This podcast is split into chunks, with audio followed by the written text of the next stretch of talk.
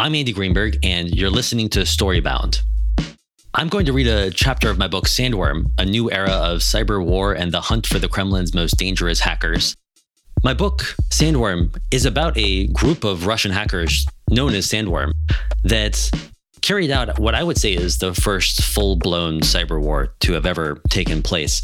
And that cyber war kind of climaxed in a, a, an attack called NotPetya, unleashed in Ukraine in 2017, that spread to the rest of the world and ultimately cost $10 billion in global damage. But leading up to that attack, Sandworm also carried out two cyber attacks on Ukraine's power grid that caused blackouts. And the second of those attacks, which was targeting the Ukrainian capital of Kiev, was designed not just to turn off the power, but actually to cause physical destruction to electrical equipment in a transmission station north of the capital. So, the chapter of the book that I'm about to read is actually kind of a flashback. It's a bit of historical context about the sort of technical underpinning for that sort of destructive attack on power grid equipment. And it's about a cyber attack experiment that was carried out not by the Russian government, but by our own.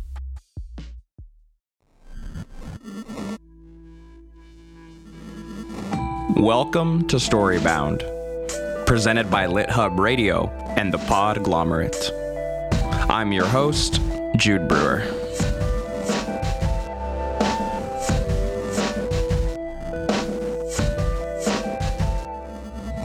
In just one moment, you'll hear Andy Greenberg read an excerpt from his novel, Sandworm, accompanied with an original score by Daniel Frankhuizen. After that, we'll have a riveting discussion with Andy about cyber warfare and the process of researching Sandworm.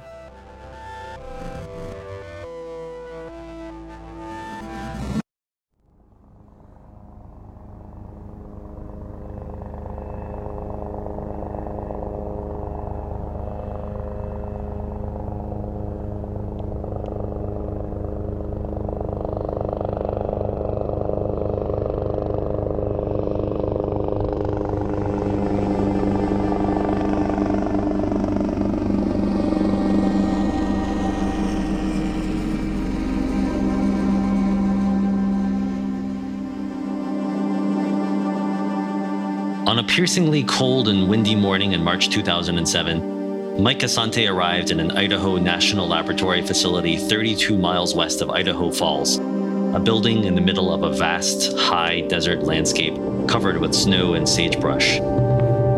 He walked into an auditorium inside the visitor center where a small crowd was gathering. The group included officials from the Department of Homeland Security, the Department of Energy, and the North American Electric Reliability Corporation, executives from a handful of electric utilities across the country, and other researchers and engineers who, like Assante, were tasked by the National Lab to spend their days imagining catastrophic threats to American critical infrastructure. At the front of the room was an array of video monitors and data feeds, set up to face the room's stadium seating like mission control at a rocket launch. The screen showed live footage from several angles of a massive diesel generator. The machine was the size of a school bus, a mint green, gargantuan mass of steel weighing 27 tons, about as much as an M3 Bradley tank. It sat a mile away from its audience in an electrical substation, producing enough electricity to power a hospital or a Navy ship and emitting a steady roar. Waves of heat coming off its surface rippled the horizon in the video feed's image. Assante and his fellow INL researchers had bought the generator for $300,000 from an oil field in Alaska. They'd shipped it thousands of miles to the Idaho test site, an 890 square mile piece of land where the National Lab maintained a sizable power grid for testing purposes, complete with 61 miles of transmission lines and seven electrical substations. Now, if Assante had done his job properly, they were going to destroy it.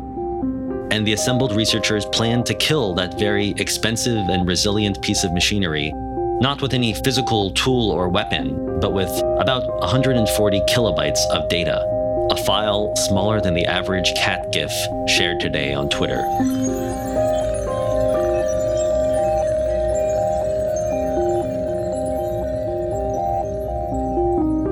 Three years earlier, Assante had been the chief security officer at American Electric Power, a utility with millions of customers in 11 states from Texas to Kentucky.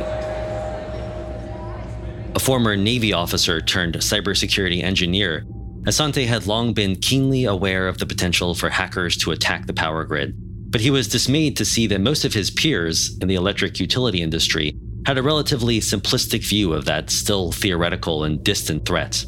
If hackers did somehow get deep enough into a utility's network to start opening circuit breakers, the industry's common wisdom at the time was that staff could simply kick the intruders out of the network and flip the power back on.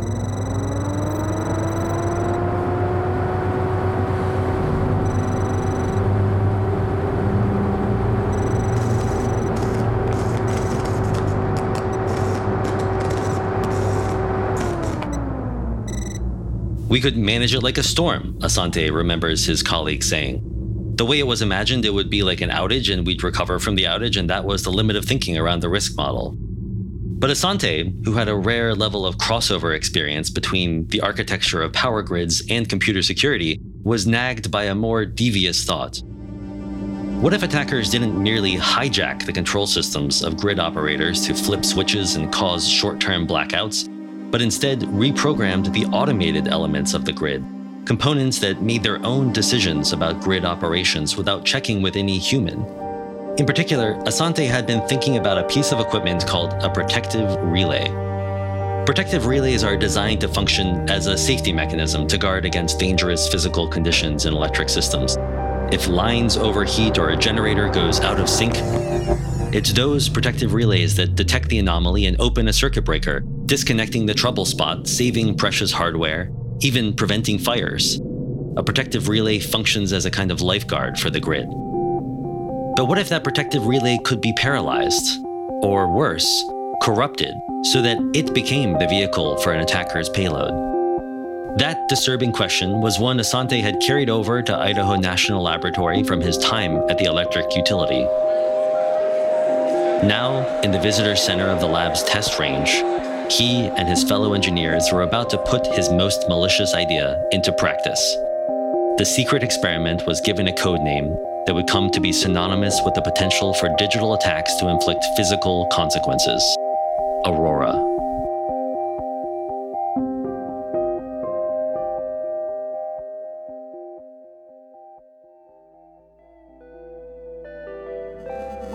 The music you've been listening to in this episode was composed by Daniel Frankhuizen.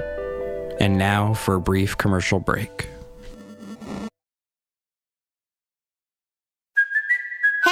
Kaley Cuoco for Priceline. Ready to go to your happy place for a happy price? Well, why didn't you say so? Just download the Priceline app right now and save up to 60% on hotels. So, whether it's Cousin Kevin's Kazoo concert in Kansas City, go Kevin, or Becky's Bachelorette Bash in Bermuda, you never have to miss a trip ever again. So, download the Priceline app today. Your savings are waiting.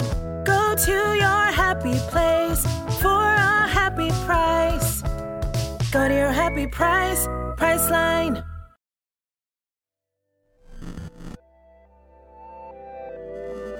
You are listening to Storybound with Andy Greenberg.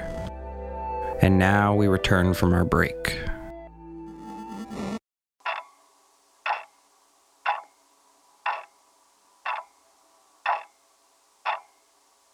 The test director read out the time 11:33 a.m. He checked with the safety engineer that the area around the lab's diesel generator was clear of bystanders. Then he sent a go ahead to one of the cybersecurity researchers at the National Labs office in Idaho Falls to begin the attack. Like any real digital sabotage, this one would be performed from miles away over the internet. The test's simulated hacker responded by pushing roughly 30 lines of code from his machine to the protective relay connected to the bus sized diesel generator.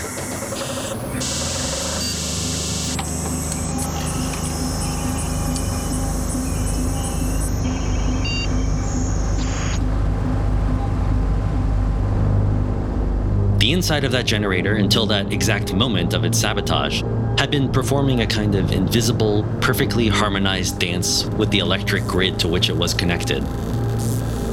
Diesel fuel in its chambers was aerosolized and detonated with inhuman timing to move pistons that rotated a steel rod inside the generator's engine. The full assembly was known as the prime mover, roughly 600 times a minute. That rotation was carried through a rubber grommet designed to reduce any vibration and then into the electricity generating components, a rod with arms wrapped in copper wiring housed between two massive magnets so that each rotation induced electrical currents in the wires. Spin that massive wound copper fast enough, and it produced 60 hertz of alternating current, feeding its power into the vastly larger grid to which it was connected.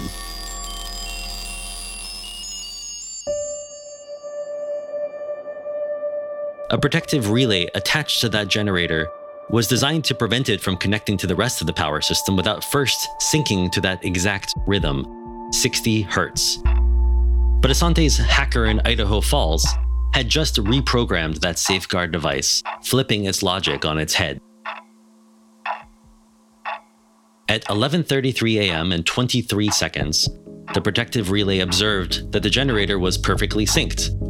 But then its corrupted brain did the opposite of what it was meant to do. It opened a circuit breaker to disconnect the machine. When the generator was detached from the larger circuit of Idaho National Laboratory's electric grid and relieved of the burden of sharing its energy with that vast system, it instantly began to accelerate, spinning faster like a pack of horses that had been let loose from its carriage.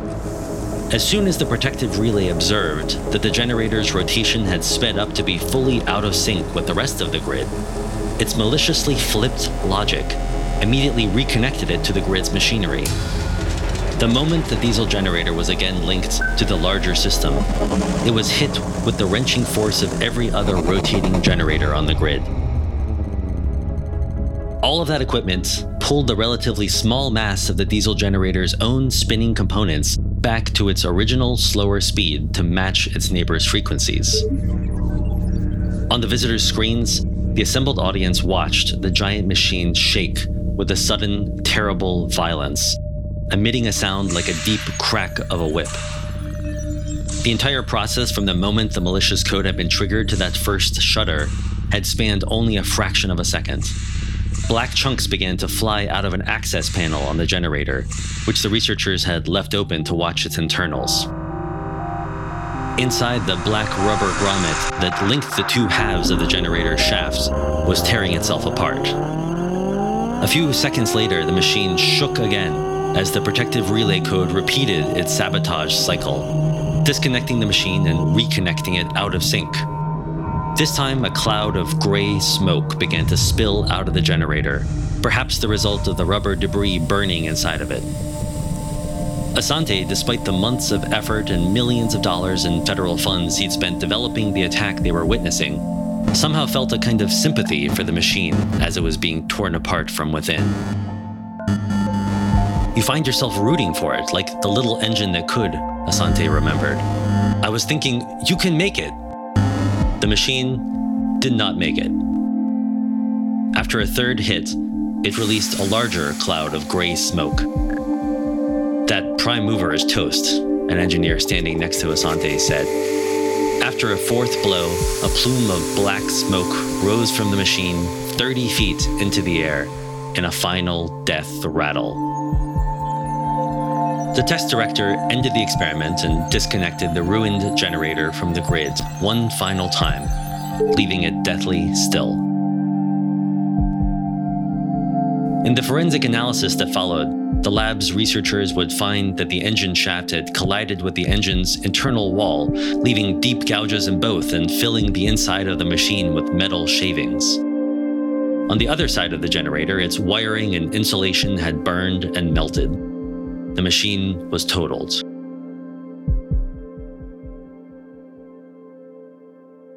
In the wake of the demonstration, a silence fell over the visitor center. It was a sober moment, Assante remembers. The engineers had just proven, without a doubt, that hackers who attacked an electric utility could go beyond a temporary disruption of the victim's operations they could damage its most critical equipment beyond repair. It was so vivid, you could imagine it happening to a machine in an actual plant, and it would be terrible, Assante says. The implication was that with just a few lines of code, you can create conditions that were physically going to be very damaging to the machines we rely on. But Assante also remembers feeling something weightier in the moments after the Aurora experiment. It was a sense that, like Robert Oppenheimer watching the first atomic bomb test at another US national lab six decades earlier, he was witnessing the birth of something historic and immensely powerful. I had a very real pit in my stomach, Assante says. It was like a glimpse of the future.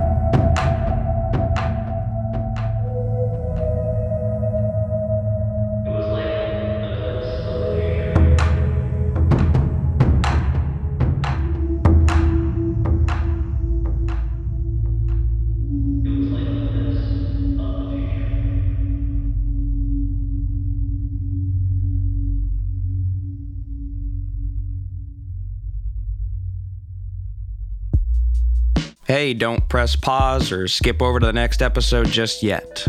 There's still more Storybound to come.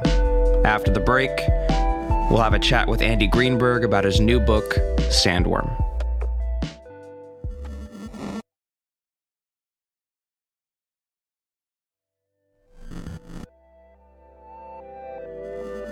And we are back from our break as we sit with Andy Greenberg and chat about his new book, Sandworm. Andy, thanks so much for being on the show. Uh, let's just get right into it. Your book is structured so that all of your historical flashbacks are contained in one complete section in the book, as opposed to being interspersed all throughout the book. Why did you present the flashbacks this way, and how did that affect the book structure overall? So I think that those historical chapters are important, not just because they put Sandworm in context, but in part because they show how it was, in fact, us in the West, in the United States, who opened this Pandora's box of cyber attacks that have serious global and sometimes physical consequences. How did exactly your research affect the process of writing Sandworm? I knew most of the arc of Sandworm's kind of escalation, the cyber war that it had carried out in Ukraine that had sort of gotten worse every year as it sort of outdid itself one year after another with more and more disruptive and destructive attacks, culminating in NotPetya, this, you know, most devastating cyber attack in history that had already all happened when I started to write the book. What started to get messy was that Sandworm kept going, kept carrying out new attacks. And in 2018, as I was working on the book, they uh, carried out a disruptive sabotage cyber attack on the Winter Olympics, for instance. I, at some points, was thinking, you know, there has to be an ending to this story. Sandworm, uh, you know, I don't know if I'm ever going to track them down. I don't know if anybody's ever going to stop them or hold them accountable. And ultimately there was a kind of lull in Sandworm's cyber attacks that allowed me to find an ending. And the ending really was one that I made for myself, which was that I kind of made it my own personal detective story with, of course, the help of amazing security researchers who are characters in, in the book. I made it my mission to figure out who Sandworm is and with new developments rising all the time, you know, lull or no lull, I can imagine how your timeline for collecting data keeps extending further and further out into the future, right? Just this week, as we're recording this, Sandworm's hackers were indicted for the first time. And the US Department of Justice put actual names and faces to this group, most of whom I'd never seen before. Only one of the six hackers um, was a name that I knew. So it's been four years since I began tracking this group. And only now, in some ways, is like the final bow being put on the story. I hope that someday I'll be able to add another afterword to another edition that captures those final details. So, what stories didn't make it into the book? At one point, Sandworm actually hacked into hundreds of millions of routers around the world, like including home routers, the kind like your Wi Fi router. And um, there was a real fear that they were going to use these to carry out some terrible disruptive cyber attack. And this all came to light while I was in Ukraine, where, you know, Sandworm usually inflicts its most kind of damaging cyber attacks. But security researchers and I believe the FBI basically uncovered the attack in progress and helped to prevent it. And so that attack failed. And I left it out because it was one of the rare kind of very like large scale attacks that Sandworm did that didn't come to anything and that didn't actually do any damage. Were there any hypotheses of yours that ultimately didn't pan out the way that you had expected?